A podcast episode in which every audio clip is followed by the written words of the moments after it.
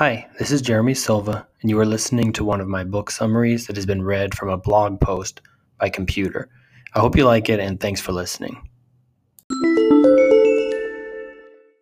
Summary of The Ride of a Lifetime by Robert Iger. My thoughts. The culture and management of Disney have fascinated me for years. The Ride of a Lifetime is part autobiography with an inside look at the highlights of Bob Iger's tenure as CEO of Disney. I really like the details covering the negotiations and purchases of Pixar, Marvel, and Star Wars. In the words of the author, if you run a business, or manage a team, or collaborate with others in pursuit of a common goal, this book might be helpful to you. My favorite quotes. It is vital to create space in each day to let your thoughts wander beyond your immediate job responsibilities, to turn things over in your mind in a less pressured, more creative way than is possible once the daily triage kicks in. Avoid getting into the business of manufacturing trombone oil. You may become the greatest trombone oil manufacturer in the world, but in the end, the world only consumes a few quarts of trombone oil a year. Do what you need to do to make it better. One person's unwillingness to give a timely response can cause so much unnecessary strain and inefficiency. I would much rather take big risks, and sometimes fail, than not take risks at all. I do not want to be in the business of playing it safe, I want to be in the business of creating possibilities for greatness. The need to be comfortable with failure is the most profound lesson he learned in his first year running primetime at ABC. If you want innovation, and you should always, you need to give permission to fail. Anything that reminds you that you are not the center of the universe is a good thing. Managing your own time, and respecting others' time, is one of the most vital things to do as a manager. The tone you set as a leader has an enormous effect on the people around you, no one wants to follow a pessimist. Don't let your ego get in the way of making the best possible decision. A little respect goes a long way, and the absence of it is often very costly. You have to approach your work and life with a sense of genuine humility. Key people Robert, Bob, Iger, Michael Eisner, Roone Arledge, an early boss and mentor at ABC Thomas Murphy, Daniel Burke, Steve Jobs, Alan Braverman, Tom Staggs, Kevin Mayer. Ike Perlmutter. George Lucas. Rupert Murdoch. People and discussions at the Allen and Company Sun Valley Conference. Prologue. Life doesn't always go the way you expect it will, things happen that you can't possibly anticipate. The overwhelming challenge of creating Shanghai Disneyland, which Bob repeated so often it became a mantra for everyone working on the project, was to create an experience that is authentically Disney and distinctly Chinese. Even the least eventful days require the ability to constantly adapt and readapt. A typical day of Robert Bob Iger includes plotting growth strategy with investors, looking at the design of a giant new theme park attraction with Imagineers, giving notes on a rough cut of film, discussing security measures, board governance, ticket pricing, and pay scale. Days are challenging and dynamic, they are also a never ending exercise in compartmentalization. If you run a business, or manage a team, or collaborate with others in pursuit of a common goal, this book might be helpful to you. Universal ideas from Bob's experiences. Fostering risk taking and creativity. Building a culture of trust. Fueling a deep and abiding curiosity in oneself, and inspiring that in the people around you. Embracing change, rather than living in denial of it. Operating always with integrity and honesty in the world. Bob hopes this book will be inspiring to anyone wanting to be less fearful and more confidently themselves as they navigate their personal and professional lives. Bob Iger's 10 Principles Necessary to True Leadership 1. Optimism. 2. Courage. 3. Focus. 4. Decisiveness. 5. Curiosity. 6. Fairness. 7. Thoughtfulness. 8. Authenticity. 9. The relentless pursuit of perfection. 10. Integrity. Optimism. Pragmatic enthusiasm for what can be achieved. People are not motivated or energized by pessimists. Courage. The foundation of risk taking.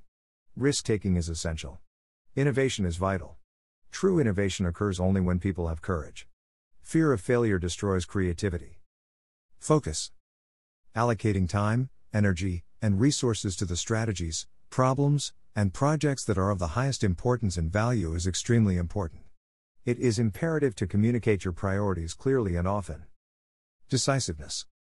All decisions, no matter how difficult, can and should be made in a timely way. Leaders must encourage a diversity of opinions balanced with the need to make and implement decisions.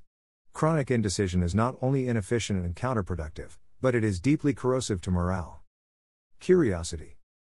A deep and abiding curiosity enables the discovery of new people, places, and ideas, as well as an awareness and understanding of the marketplace and its changing dynamics. The path to innovation begins with curiosity. Fairness. Strong leadership embodies the fair and decent treatment of people. Empathy is essential, as is accessibility. People committing honest mistakes deserve second chances. Judging people too harshly generates fear and anxiety, which discourages communication and innovation. Nothing is worse to an organization than a culture of fear.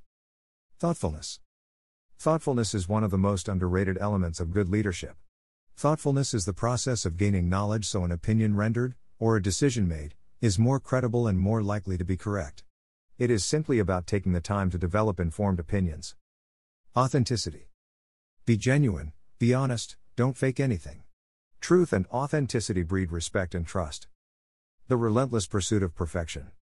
This doesn't mean perfectionism at all costs. Refusal to accept mediocrity or make excuses for something being good enough. If you believe that something can be made better, put in the effort to do it.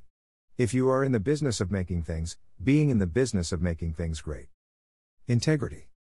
Nothing is more important than the quality and integrity of an organization's people and product.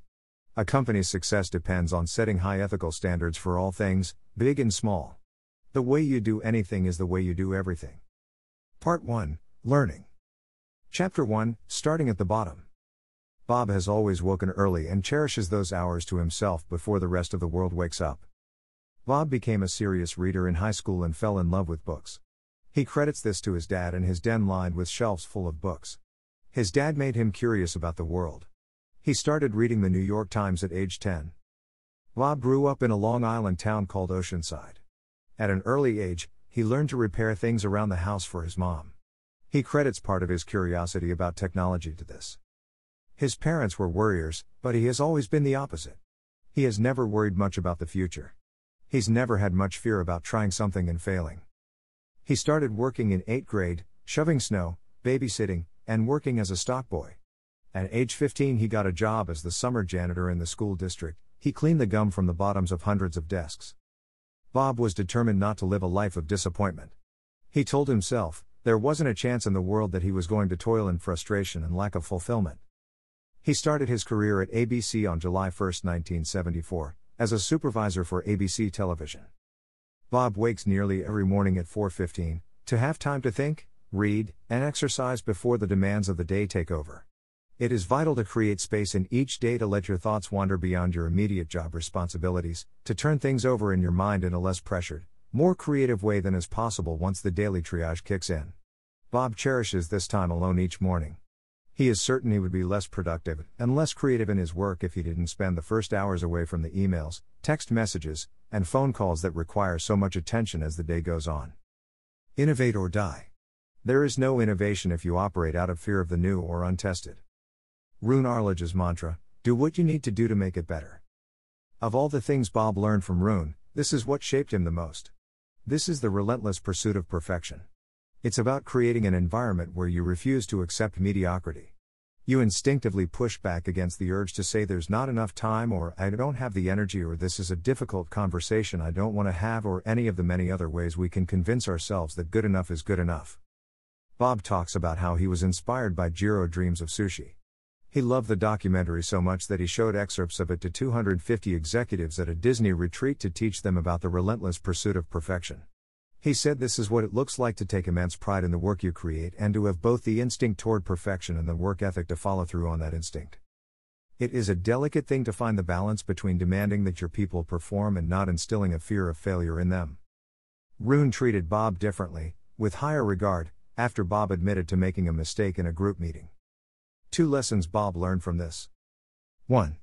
Taking responsibility when you screw up. 2. Be decent to people. Treat everyone with fairness and empathy. He only came to fully appreciate this years later. Create an environment where people know you will hear them out. Excellence and fairness do not have to be mutually exclusive. Chapter 2 Betting on Talent. True integrity, a sense of knowing who you are, and being guided by your own sense of right and wrong, as a kind of secret weapon. One person's unwillingness to give a timely response can cause so much unnecessary strain and inefficiency. Chapter 3 Know What You Don't Know. Advice on offering insights and critiques, especially on creative projects. Be exceedingly mindful of how much the creators have poured themselves into the project, and how much is at stake for them. Never start out negatively. Never start small, unless in the late stages of production.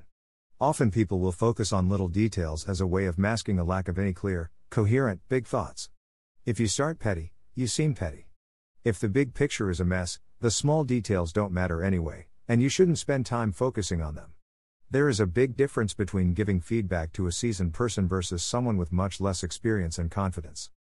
A delicate balance is required between management being responsible for the financial performance of any creative work, and in exercising that responsibility, being careful not to encroach on the creative processes in harmful and counterproductive ways. Empathy is a prerequisite to the sound management of creativity, and respect is critical. Bob Iger addressing the cast and crew after trying something big that didn't work. He said, I would much rather take big risks, and sometimes fail, than not take risks at all. Bob did not want to be in the business of playing it safe, he wanted to be in the business of creating possibilities for greatness. The need to be comfortable with failure is the most profound lesson he learned in his first year running primetime at ABC. If you want innovation, and you should always, you need to give permission to fail. You can't pin your bad decisions on someone else. You have to own your own failures. You earn as much respect and goodwill by standing by someone in the wake of a failure, as you do by giving them credit for success. If Bob had a strength, in running primetime at ABC, it was his ability to urge creative people to do their best work and take chances, while also helping them rebound from failure. His years of running entertainment gave him a new appreciation for what it takes to get a group of talented people to produce at the highest level. Anything that reminds you that you are not the center of the universe is a good thing. The way Tom Murphy and Dan Burke conveyed their faith in Bob at every step made all the difference in his success at ABC. Chapter 4 Enter Disney. Bob has tried over the years to keep his eye on the job he has, and not the jobs he might someday have. Dan Burke handed him a note of advice which read Avoid getting into the business of manufacturing trombone oil. You may become the greatest trombone oil manufacturer in the world, but in the end, the world only consumes a few quarts of trombone oil a year. Dan was telling him not to invest in projects that would sap the resources of the company, and Bob, and not give much back. Bob still keeps that note inside his desk. Managing your own time, and respecting others' time, is one of the most vital things to do as a manager. If you don't do the work, people around you detect that right away, and their respect for you disappears. You have to be attentive. You have to learn and absorb. You have to hear out other people's problems and help find solutions. It's all part of being a great manager. Bob's first six months at Disney, under Michael Ovitz, were the most dispiriting and unproductive of his career. You have to be willing to ask the hard questions. Those instances in which you find yourself hoping that something will work, without being able to convincingly explain to yourself how it will work, that is when a little bell should go off. In those cases, ask yourself some clarifying questions. What's the problem I need to solve? Does this solution make sense? If I'm feeling some doubt, why? Am I doing this for sound reasons, or am I motivated by something personal? Chapter 5 Second in Line. Bob was committed to doing his own job as best as he could, and to learning as much as he could about all aspects of the company. If the time came when Michael was ready to step down, he wanted to be ready when the opportunity arose. The best way to nurture ambition, both your own and that of the people you manage. As a leader, you should want those around you to be eager to rise up and take on more responsibility. As long as dreaming about the job they want doesn't distract them from the job they have. You can't let ambition get too far ahead of opportunity. Bob has known people who didn't tend enough to the responsibilities they did have because they were longing so much for something else. Their ambition became counterproductive. It's important to know how to find the balance. Do the job you have well. Be patient. Look for opportunities to pitch in and expand and grow. Make yourself one of the people, through attitude, energy, and focus, that your bosses feel they have to turn to when an opportunity arises. As a boss, nurture those who are proving themselves to be indispensable day in and day out. Not the ones who are clamoring for promotions and complaining about not being utilized enough. At its essence, good leadership isn't about being indispensable, it's about helping others be prepared to possibly step into your shoes. Give them access to your own decision making. Identify the skills they need to develop and help them improve. Being honest with them about why they are not ready for the next step up. Bob took his first scouting trip to Shanghai, China in October 1998. Bob spoke with Roone before planning ABC's Millennium coverage. If there was ever an idea that people would assume came from you, this is it. It's big and bold. It could be impossible to execute, but when has that ever stopped you? He used this to appeal to Roone's pride when he didn't want to do the project. Chapter 6 Big Things Can Happen. Bob Iger would walk the Disney parks with Michael Eisner, and Micah Held would immediately identify nuances such as landscaping that wasn't lush enough, fences that encroached on important views, or buildings that seemed either out of place or out of style. These were great teaching moments for Bob. Imagineering is the creative and technical heart of everything Disney builds that isn't a film, TV show, or consumer product. Almost every traditional media company, while trying to figure out its place in the changing world, was operating out of fear rather than courage. Stubbornly trying to build a bulwark to protect old models that couldn't possibly survive the sea change that is underway. Pessimism leads to paranoia, which leads to defensiveness, which leads to risk aversion. Optimism sets a different machine in motion. Especially in difficult moments, the people you lead need to feel confident in your ability to focus on what matters, and not to operate from a place of defensiveness and self preservation. The tone you set as a leader has an enormous effect on the people around you, no one wants to follow a pessimist. Chapter 7 I tease about the future. Bob vowed not to try to make himself look better at Michael Eisner's expense. When asked questions about the past, he would shift the focus to the future. Scott Miller of Core Strategy Group advised him on his political campaign and provided the playbook in running for CEO of Disney. Scott started by asking these questions Which board members are definitely in your corner? Who is never going to give you a chance? Who are the swing voters? These are the ones to focus on. Advice from Scott You cannot win on the defensive. It's only about the future. It's not about the past. You have to convey your priorities clearly and repeatedly. That is what separates great managers from the rest. If leaders don't articulate their priorities clearly, then people around them don't know what their priorities should be. Time, energy, and capital get wasted. People in your organization suffer unnecessary anxiety because they don't know what they should be focused on. Inefficiency sets in, frustration builds up, morale sinks. A CEO must provide the company and its senior team with a roadmap. The messaging is fairly simple this is where we want to be. This is how we're going to get there. Once those things are laid out simply, so many decisions become easier to make, and the overall anxiety of an entire organization is lowered. After the meeting with Scott, Bob landed on three clear strategic priorities. They have guided the company since the moment he was named CEO. 1. We needed to devote most of our time and capital to the creation of high quality branded content. In an age when more and more content was being created and distributed, we needed to bet on the fact that quality will matter more and more. 2. We needed to embrace technology to the fullest extent, first by using it to enable the creation of higher quality products, and then to reach more consumers in more modern, more relevant ways. From the earliest Disney years under Walt, technology was always viewed as a powerful storytelling tool. Now it was time to double down on our commitment to doing the same thing. 3. We needed to become a truly global company. We were broad with our reach, doing business in numerous markets around the world, but we needed to better penetrate certain markets, particularly the world's most populous countries, like China and India. To continue to create the same things for the same loyal customers was stagnation. Bob Iger laid out this plan to the Disney directors. He stated that my goal is for Disney to be the most admired company in the world by our consumers, by our shareholders, and by our employees. Bob faced tests of his ideas and his temperament by the directors. Bob determined not to let the negativity being expressed by people who knew little about him affect the way he felt about himself.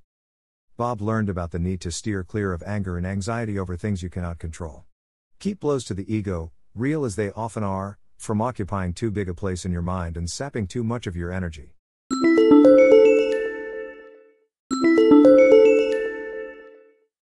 Chapter 8 The Power of Respect. Upon being named CEO, he called a meeting with his key people and went over the list of the most critical things to accomplish in the first six months. 1. Bury the hatchet with Roy Disney. 2. Try to salvage a relationship with Pixar and Steve Jobs. 3. Begin the process of changing the way Disney made decisions. This consisted primarily of restructuring strategic planning by changing its size, influence, and mission. The purpose was to decentralize decision making and planning. Don't let your ego get in the way of making the best possible decision. A little respect goes a long way, and the absence of it is often very costly. If you approach and engage people with respect and empathy, the seemingly impossible can become real. Bob cancelled an early meeting scheduled by strategic planning about ticket pricing in Hong Kong. His reasoning was as follows If they can't figure out what pricing should be, they shouldn't be in their jobs. But if we believe they should be in their jobs, then they should be in charge of pricing. You can't wear your disdain for people on your sleeve. You end up either cowing them into submission or frustrating them into complacency. Either way, you sap them of the pride they take in their work. Talking about Peter Murphy of Strategic Planning. Chapter 9 Disney Pixar and a New Path to the Future. These people can't be bought that way, they're different. Bob Iger to the Disney Board of Directors in discussing a suggestion to hire or poach Pixar employees with lots of money. People sometimes shy away from taking big swings, because they assess the odds and build a case against trying something before they even take the first step. One of the things Bob has always instinctively felt is that long shots aren't usually as long as they seem. Roone and Michael both believed in their own power and in the ability of their organizations to make things happen. With enough energy, thoughtfulness, and commitment, even the boldest ideas can be executed. Bob Iger and Steve Jobs met at Apple headquarters to discuss the possible purchase of Pixar by Disney. In the conference room, there was a big whiteboard where they wrote the pros and cons. See my summary of To Pixar and Beyond. This is similar to what Steve and Lawrence Levy did when strategizing an earlier contract negotiation between Pixar and Disney. Cons, written by Steve Jobs. 1. Disney's culture will destroy Pixar. 2. Fixing Disney animation will take too long and will burn John, Lasseter, and Ed, Catmull, out in the process. 3. There is too much ill will, and the healing will take years. 4. Wall Street will hate it. 5. Your board, Disney's board of directors, will never let you do it. 6. Pixar will reject Disney as an owner, as a body rejects a donated organ. 7. Distraction will kill Pixar's creativity. 8. There were many more not listed in the book. Pros 1. Turning animation around will totally change the perception of Disney and shift our fortunes. 2. John and Ed will have a much larger canvas to paint on. 3. There were other pros, but overall the pros were meager and the cons were abundant. Bob was discouraged after coming up with the pros and cons list. However, Steve said, a few solid pros are more powerful than dozens of cons. Steve Jobs was great at weighing all sides of an issue and not allowing negatives to drown out positives. Particularly for things he wanted to accomplish. Bob wanted to make a visit to Pixar to learn about their culture. He had these questions What did it feel like there? What did they do differently from us that led them to consistently create brilliance? Bob's first visit to the Pixar campus was one of the 10 best days he has ever had on the job. Bob's impressions of Pixar, what amazed him the most? The level of talent and creative ambition. The commitment to quality. The storytelling ingenuity. Technology. Leadership structure. The air of enthusiastic collaboration. The building itself and the architecture.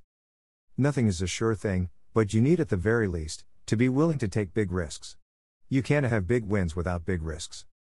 Bob believed the acquisition of Pixar would transform Disney. Could fix Disney animation. Add Steve Jobs, arguably the strongest possible voice on issues of technology, to the Disney board. Bring a culture of excellence and ambition into Disney. Chapter 10 Marvel and Massive Risks That Make Perfect Sense. Steve Jobs never sacrificed quality in order to attain affordability. Steve Jobs voted against four directors in a shareholder meeting. He said, I think they're a waste of space, I don't like them. Bob talked him into changing his vote. During their research on purchasing Marvel, Disney put together a dossier of 7,000 Marvel characters. Firing people, or taking responsibility away from them, is arguably one of the most difficult things you have to do as a boss. There is no good playbook on how to fire someone, but Bob has his own internal set of rules. You have to do it in person. Not by email, phone, or text message. You have to look the person in the eye. You can't use anyone else as an excuse. This is you making a decision about them. Not them as a person, but the way they have performed in their job. They need, and deserve, to know that it is coming from you. You can't make small talk once you bring someone in for the conversation. He will usually start with, I've asked you to come in here for a difficult reason. Try to be as direct about the issue as possible. Explain clearly and concisely what wasn't working, and why you don't think it is going to change. Emphasize that it is a tough decision to make, and you understand it is much harder on them. There is no way for the conversation not to be painful, but at least it can be honest. In being honest, there is a chance for the person on the receiving end to understand why it's happening, and eventually move on. Surround yourself with people who are good, in addition to being good at what they do. You have to demand honesty and integrity from everyone, and when there is a lapse, you have to deal with it immediately. Chapter 11 Star Wars you have to recognize that when the stakes of a project are very high, there is not much to be gained from putting additional pressure on the people working on it. Projecting your anxiety onto your team is counterproductive. There is a subtle difference between communicating that you share their stress, that you are in it with them, and communicating that you need them to deliver in order to alleviate your stress. On the Force Awakens project, Bob's job was to not let Disney lose sight of their ambition when they confronted creative and practical obstacles and to help them get to solutions in the best possible way. The common thread of the purchases of Pixar, Marvel, and Star Wars. Each deal depended on building trust with a single controlling entity. The personal component of each of these deals was going to make or break them. Authenticity was crucial. Steve Jobs had to believe Bob's promise that Disney would respect the essence of Pixar. Ike Perlmutter needed to know that the Marvel team would be valued and given the chance to thrive in their new company. George Lucas had to trust that his legacy, his baby, would be in good hands at Disney. Chapter 12 If you don't innovate, you die. Disney began to focus on the dramatic changes they were experiencing in their media business and the profound disruption they were feeling. Disney decided it was time to start delivering content in new and modern ways. Questions they had to ask themselves Could we find the technology we needed to accomplish that, and be at the forefront of change, rather than simply being undone by it? Did we have the stomach to start cannibalizing our own, still profitable, businesses in order to begin building a new model? Could we disrupt ourselves, and would Wall Street tolerate the losses that we would inevitably incur as we tried to truly modernize and transform the company? Do we build a tech platform or do we buy one? If something doesn't feel right to you, then it is probably not right for you. Regarding Disney's potential purchase of Twitter, Disney holds an annual board retreat, an extended board meeting, in which they present their five year plan, including financial projections, and discuss specific strategic issues and challenges. The executive team decided to spend the entire 2017 session talking about disruption. Bob instructed each of the business leaders to present to the board the level of disruption they were seeing, and what impact they predicted it would have on the health of their business. Bob doesn't like to lay out problems without offering a plan for addressing them. This is something he exhorts his team to do too. It is okay to come in with problems, but also offer possible solutions. It is a good idea to populate boards with people who are not only wise and confident in their opinions, but also have direct and relevant experience of current market dynamics. Bob has a concept that he calls management by press release. Meaning, if he says something with great conviction to the outside world, it tends to resonate powerfully inside the company. The decision to disrupt businesses that are fundamentally working, but whose future is in question, intentionally taking on short term losses in the hope of generating long term growth, requires no small amount of courage. Being present for your people, and making sure they know you are available to them, is so important for the morale and effectiveness of a company.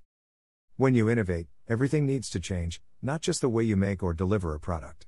Many of the practices and structures within the company need to adapt to. So many companies fail to innovate because of tradition. Tradition generates so much friction every step of the way. The investment community often punishes established companies for reducing profits under any circumstances. This often leads businesses to play it safe and keep doing what they've been doing, rather than spend capital to generate long term growth or adapt to change. Chapter 13 No Price on Integrity. In regard to the purchase of Fox from Rupert Murdoch, what would, could, or should the new company look like? Bob asked himself if he were to erase history and build something totally new with all of these assets, how would it be structured? Bob worked from a whiteboard next to his office. The first thing he did was separate content from technology. Three content groups, left side of the whiteboard. Movies. Walt Disney Animation. Disney Studios. Pixar. Marvel. Lucasfilm. 20th Century Fox. Fox 2000. Fox Searchlight. Television. ABC ABC News. Television stations. Disney channels. Freeform. FX. National Geographic. Sports, ESPN. Technology, right side of the whiteboard. Apps. User interfaces. Customer acquisition and retention. Data management. Sales. Distribution. Etc. The idea was to let the content people focus on creativity, and let the tech people focus on how to distribute things. Physical entertainment and goods, middle of the whiteboard. Consumer products. Disney stores. Global merchandise and licensing agreements. Cruises. Resorts. Theme parks. Chapter 14 Core Values. In April 2019, Disney held a presentation to investors to present the details of their new direct to consumer businesses. These are the key questions Disney was addressing with these new businesses. Are high quality branded products likely to become even more valuable in a changed marketplace? How do we deliver our products to consumers in more relevant, more inventive ways? What new habits of consumption are being formed, and how do we adapt to them? How do we deploy technology as a powerful new tool for growth, instead of falling victim to its disruption and destruction? With a company this size, something unpredictable will always happen. Bob's thoughts on his retirement and stepping down. It is not always good for one person to have too much power for too long. It is important for a company to have a change at the top. You can accumulate so much power in a job, it becomes harder to keep a check on how you wield it. Little things can start to shift. Your confidence can easily tip over into overconfidence and become a liability. You can start to feel like you've heard every idea, and so you become impatient and dismissive of others' opinions. You have to make a conscious effort to listen, to pay attention to the multitude of opinions. Bob has asked the executives that he works most closely with to tell him if they notice him being too dismissive or impatient. No matter who we become, or what we accomplish, we still feel that we are essentially the kid we were at some simpler time long ago. The trick of leadership is to hold on to that awareness of yourself, even as the world tells you how powerful and important you are. The moment you look yourself in the mirror and see a title emblazoned on your forehead, you've lost your way. Wherever you are along the path, you're the same person you've always been. Appendix Lessons to Lead by. Bob has always woken early and cherishes those hours to himself before the rest of the world wakes up. To tell great stories, you need great talent. Innovate or die. There can be no innovation if you operate out of fear of the new. The relentless pursuit of perfection. It's a mindset more than a specific set of rules. Take responsibility when you screw up. Be decent to people. Treat everyone with fairness and empathy. Excellence and fairness don't have to be mutually exclusive. Value ability more than experience, and put people in roles that require more of them than they know they have in them. Ask the questions you need to ask, admit without apology when you don't understand, and do the work to learn what you need to learn as quickly as you can.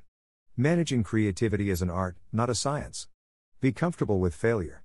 Do not be in the business of playing it safe, be in the business of creating possibilities for greatness.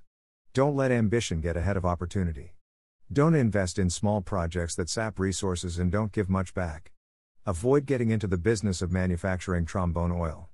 You may become the greatest trombone oil manufacturer in the world, but in the end, the world only consumes a few quarts of trombone oil a year. As a leader, if you don't do the work, the people around you are going to know. You lose their respect fast. We all want to be indispensable. You have to be self aware enough that you don't cling to the notion that you are the only person who can do this job. At its essence, good leadership isn't about being indispensable, it's about helping others be prepared to step into your shoes. You have to demand integrity from your people and your products at all times. A company's reputation is the sum total of the actions of its people and the quality of its products. Great is often a collection of very small things. Too often we lead from a place of fear rather than courage. Technological advancements will eventually make older business models obsolete. It is easy to be optimistic when everyone is telling you you're great, it is much harder, and more necessary when your sense of yourself is on the line. Treating others with respect is an undervalued currency when it comes to negotiating. A little respect goes a long way, and the absence of it can be very costly. If something doesn't feel right to you, it won't be right for you. What people think of you is what they will think of your company. When hiring, try to surround yourself with people who are good, in addition to being good at what they do. In any negotiation, be clear about where you stand from the beginning. Projecting your anxiety on your team is counterproductive. Most deals are personal. This is even truer if you are negotiating with someone over something he or she has created. If you are in the business of making something, be in the business of making something great. It is not good to have power for too long. You have to approach your work and life with a sense of genuine humility. Thanks for listening, and I hope you enjoyed my book summary. If you have any feedback or want to connect, you can reach me through my website at jsilva.blog.